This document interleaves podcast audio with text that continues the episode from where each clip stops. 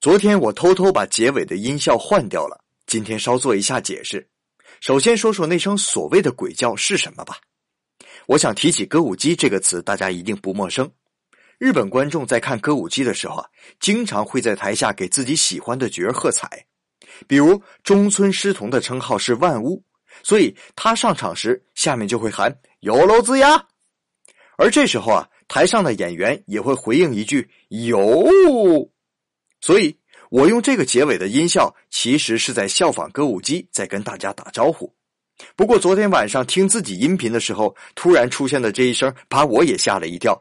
我终于有点体会某些听友的心情了，所以就悄悄换上了歌舞伎的拍子。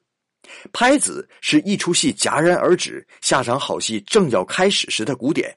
这个寓意吧，也是好的，因为下场好戏就要开始嘛。